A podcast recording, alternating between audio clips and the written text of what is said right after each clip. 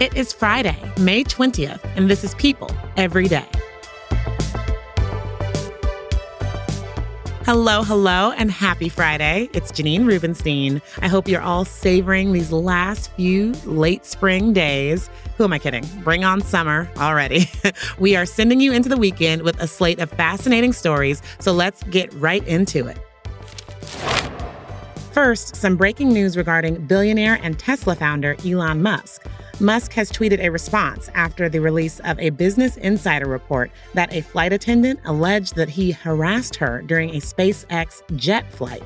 The article says the flight attendant, who was not identified by name in the piece, claims that Musk exposed himself and propositioned her after asking for a full body massage on a flight in late 2016. According to Insider, when pressed for comment via email, Musk responded saying there was, quote, a lot more to this story and asked for more time to respond. After the article dropped last night, Musk tweeted, the attacks against me should be viewed through a political lens. This is their standard despicable playbook. But nothing will deter me from fighting for a good future and your right to free speech.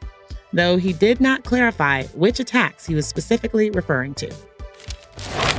Moving on, the suspect who assaulted Dave Chappelle during a comedy show at the Hollywood Bowl this month has been charged with attempted murder in a separate incident. 23 year old Isaiah Lee was already facing four misdemeanor charges after he climbed on stage and tackled the comedian at the Netflix is a Joke Festival on May 3rd. But now Los Angeles County believes he may be involved in an unresolved case that occurred late last fall. Yesterday afternoon, Los Angeles County District Attorney George Gascon filed felony charges against Lee over an incident where he is suspected of stabbing his roommate during a fight at his apartment on December 2nd. Gascon claimed the media frenzy surrounding the incident with Chappelle allowed Lee to be identified as the suspect. He told the insider the publicity generated by the attack on Mr. Chappelle helped police solve this crime and that based on the nature and severity of the December attack, Mr. Lee is now facing felony charges, which my office will prosecute. Lee pleaded not guilty to these charges. It's now been five days since the Johnny Depp Amber Heard defamation trial resumed, and the intensity just keeps ramping up. We've got the latest updates on everything that's happening in that wild and crazy courtroom. Another week has gone by in the Johnny Depp Amber Heard defamation trial, where, in case you forgot or are somehow new to this, Depp is suing his ex wife for $50 million for an op ed she wrote for the Washington Post about surviving domestic abuse, though she didn't mention him by name in the article. In turn, Amber is countersuing Johnny for $100 million, claiming he and his legal team defamed her by launching an online smear campaign to discredit her abuse allegations. Every update in this trial is jaw dropping and messy, as we know, and I'm going to need some help breaking down the latest developments. So joining me now to do that is People's executive editor, Jeremy Helligar. Hey, Jeremy. Hey, Janine. Well, so this week we saw Amber's younger sister, Whitney Henriquez, testify on her sister's behalf. And she had some bombshells of her own. She talked about how they all fell in love with Johnny at first and even recalled doing drugs with him on some occasions. But Whitney was also questioned about the March 2015 fight between Amber and Johnny on the staircase of their penthouse. So tell me what she said about that. Well, Whitney said that it all started due to jealousy. Amber found text messages that showed that Johnny was allegedly having an affair. And that caused a huge argument between them. She said that Johnny threw a Red Bull can that hit his nurse, Debbie Lloyd, in the back. And then she's at the top of the stairs. Johnny comes running up the stairs, comes up behind her, strikes her in the back. This makes Amber upset, so she smacks him. And at this point, Johnny Depp's security guard comes up the stairs and Amber lands one on Johnny. And so the security guard, Travis, has to pull them apart. And before that happened, Johnny, according to Whitney, was just hitting and hitting and hitting Amber. So it was just a really, really explosive situation.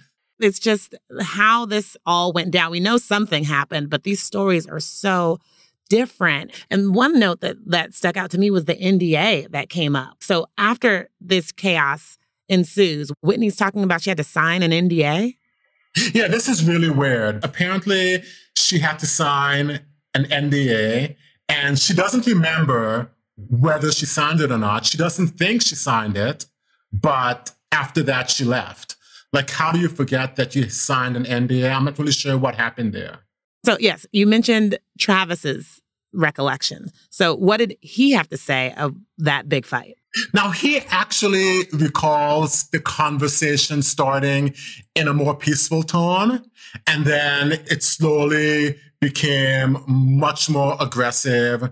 And the way he describes it, Amber was the one who threw a punch. She closed her fist and it made contact with the left side of Johnny's face. And he pretty much blames the violence on Amber. And he said that Johnny basically tried to de escalate the situation in a non violent way. And he convinced Johnny to come downstairs and just move out of the situation. But he says that Johnny was left with a shiner on his face and it was swollen and red. Wow. Very different pictures being painted. So let's talk about Johnny's former agent, Tracy Jacobs. She also had her deposition played for the courtroom this week. And Tracy was Johnny's agent for 30 years before he fired her back in 2016. So, what did she testify? Well, she made an allegation that he was basically very difficult on movie sets. He showed up late consistently and he would delay everything. She was very honest with him and said, You've got to stop doing this it's hurting you. And according to her, it did hurt him. She said that at first the crews loved him because he was really great with the crews. And after a while, people were just reluctant to work with him. And before all of this went down, Johnny had a really good reputation in Hollywood. I think he was the kind of actor that a lot of people wanted to work with. So this is painting a portrait of him professionally that I don't think many people really were aware of. And it also is trying to prove that point that whatever Amber wrote wasn't what ruined his reputation in Hollywood. He was already working on that with his on-set behavior. Another person we heard from this week was Johnny's ex girlfriend and former co star Ellen Barkin. She appeared in a pre recorded deposition from 2019 and did not mince words. Ellen also claimed that Johnny once threw a wine bottle in her direction. This is all just really sad. So, what else did she have to say about their volatility? She said that Johnny was very, very jealous. She described a time where she came home and she had scratches on her back, and he was convinced that it was because she was having sex with someone else, which is really quite inflammatory. And she actually appeared with Johnny in the movie Fear and Loathing in Las Vegas, and they were involved for a while. But interestingly, Jennifer Grey from Dirty Dancing, who was engaged to Johnny at one point, also in an interview talked about how he was very jealous while they were dating. So it almost seems like the jealousy might be a running theme there. Just more and more keeps coming out and and the pendulum just seems to keep swinging between these two and especially in the court of public opinion. But we'll see. Oh well, as always, you know, we're we're going to keep you guys updated on these new developments. Jeremy, thank you for coming on to break this all down with me. You're very welcome. It's the end of the television season, which means that cancellations and renewals are officially out in the open. We'll break down whether or not your favorite show made the cut and take a look at the hottest shows of the summer next. But first, it's a very special New Music Friday. We take a look at this week's hottest releases after the break.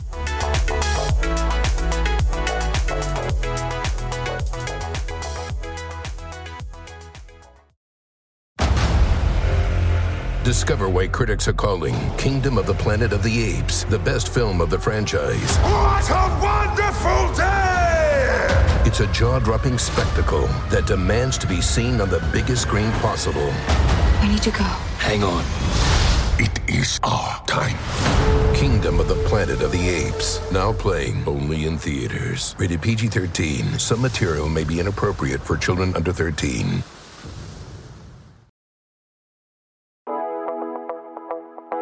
We are back, and it's the best day of the week, New Music Friday on People Every Day. We picked out the must listens to load up on your phone for this weekend. First up, the long awaited third album from One Direction alum and fashion icon, Harry Styles. It drops today. The album titled Harry's House includes 13 dancey synth pop tracks. They're honestly all so good, but my favorite right now has to be Cinema, which fans are speculating might just be about Styles' girlfriend, Olivia Wilde. Let's take a listen.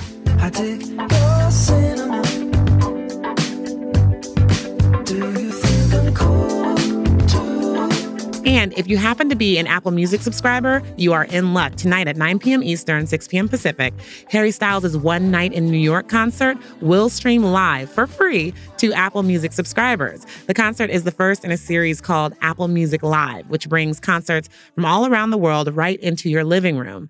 As they're happening, by the way, I, for one, cannot wait to be dancing along in the comfort of my own home. And try, try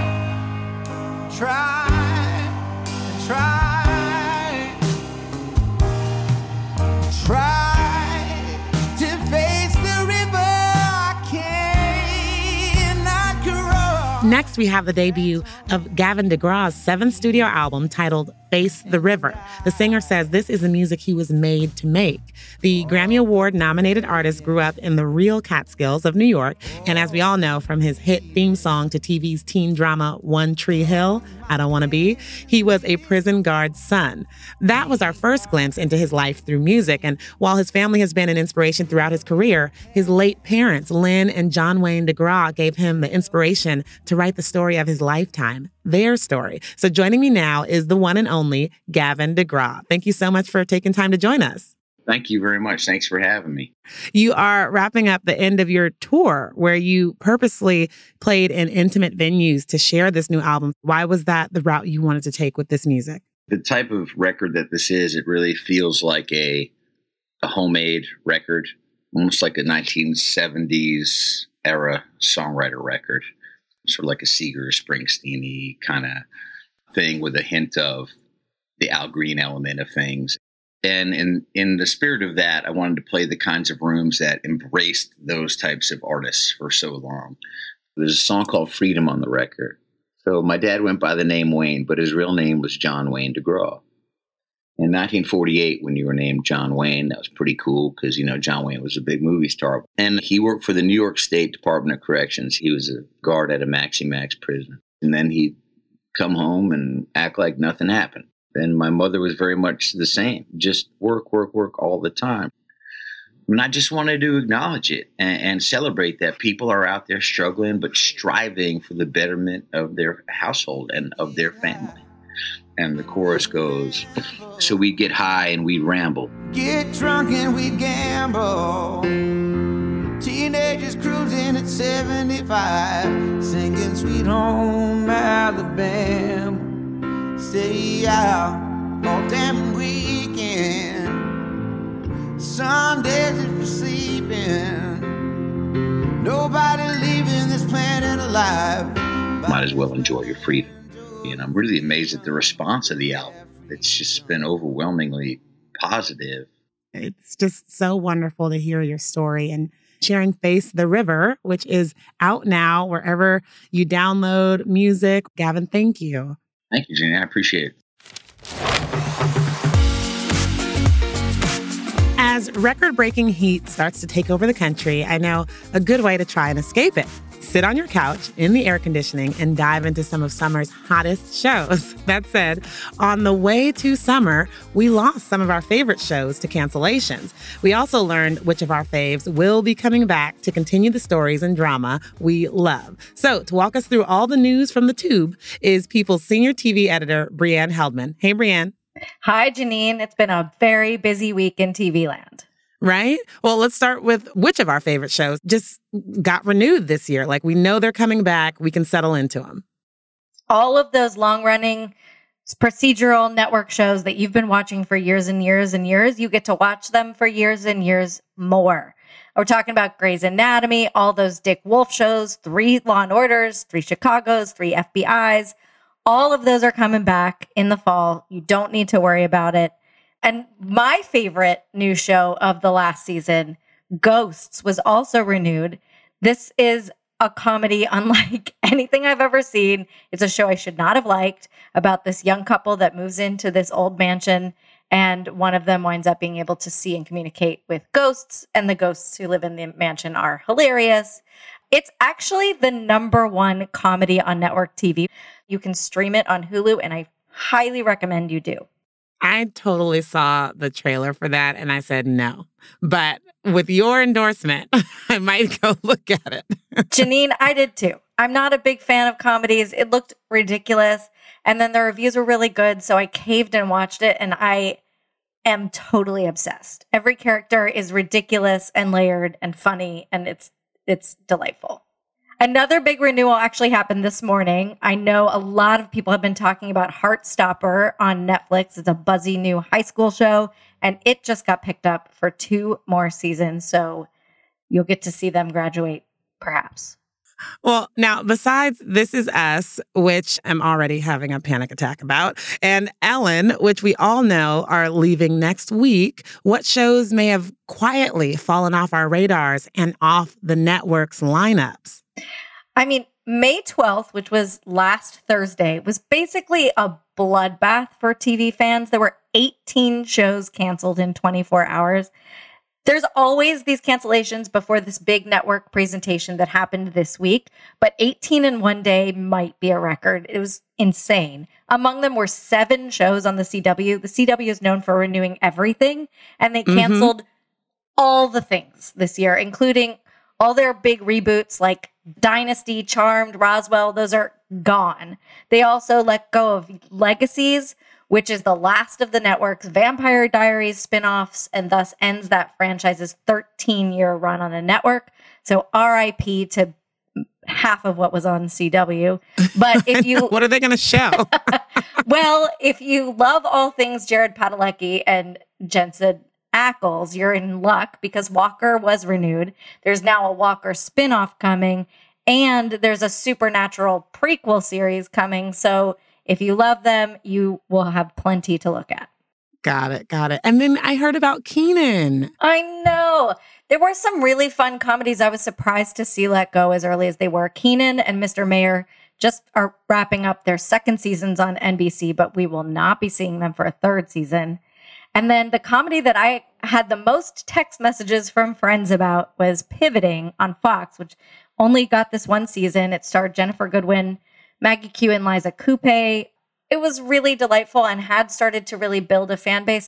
Well, finally, Memorial Day is lurking around the corner. And for me, that is uh, the official start of summer with the kids out of school. I know I'm going to need a mental break here and there. So, what new summer shows should be on my list when it is grown up only time? Well, especially when it's grown up only time, you better be ready to be scared because Stranger Things is finally back. It's been almost three years since that whole drama at the mall. And those kids are now like adult people. They have grown a million inches and their voices have dropped a whole lot. but it is back on, May 27th. That's I caught that. It is scarier than ever. So be prepared to actually be scared this time. I mean, it was always scary. I read something where the Duffers who created the show talked about how when the show started, the kids were basically in Goonies and the high schoolers were in Nightmare on Elm Street. And now they're all on Nightmare on Elm Street. Okay, I'm terrified. I'm not a scary person. They're in high school now. It's so good though, you guys. Be so excited. And they are announcing today that the split will happen. So the show is on May 27th. And then we get a good chunk of the season. We get seven episodes. And then the final two episodes of the season won't come until July 1st. Gotta wait for it. Gotta wait for it. Or as Finn Wolfhard told me, he's really glad they're pacing it out. The people are gonna need a need a beat before they see those final two episodes. okay, what else before I lose you? What else is is a good adult one? This summer is really going to be all about those second seasons. I cannot wait to see the next installment of Only Murders in the Building with Selena Gomez. She's joined by Cara Delevingne this season.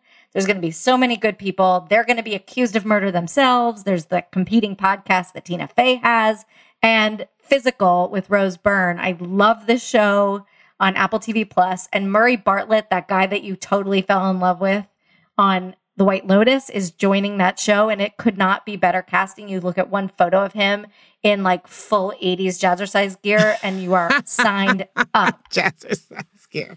Sign me up, Breanne. Sign me up. Well, thank you so much. It is always so fun to have you on and be able to get excited about scheduling my shows. So I appreciate it. Anytime.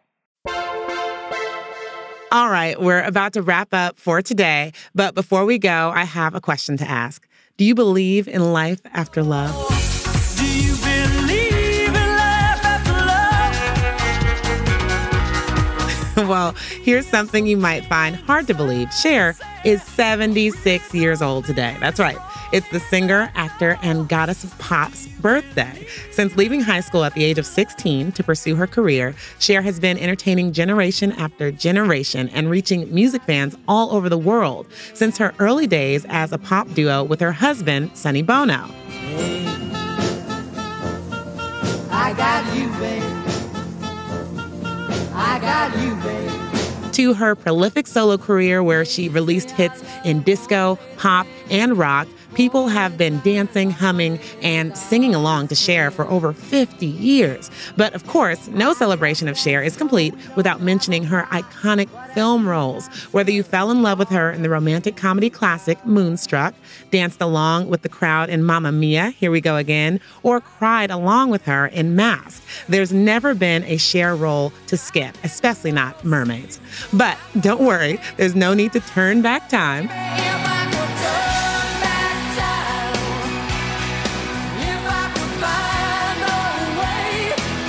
Cher was still out there performing in her Las Vegas residency as recently as 2020. Here's hoping she returns to the stage soon. In the meantime, we wish the icon a very happy birthday, and I'll happily take this as an excuse to rewatch Mermaids for the 100th time. One thing's for sure Cher's birthday is something to make all of us smile. Well, that's it for today's show, you guys. I hope you all have a lovely weekend, and we'll be back Monday with a fresh crop of new stories on people every day. People Every Day is produced by Chrissy Lindquist, Tony Mantilla, Madison Lesby, Rachel King, Matt Sav, Amy Machado, and the great team at Pod People. Edited by Morgan Foose and Carter Wogan. People's producers are me, Janine Rubenstein, and Charlotte Triggs, with help from Eliza Sessler and Fallon Harge. Executive produced by David Flumenbaum and Zoe Ruderman.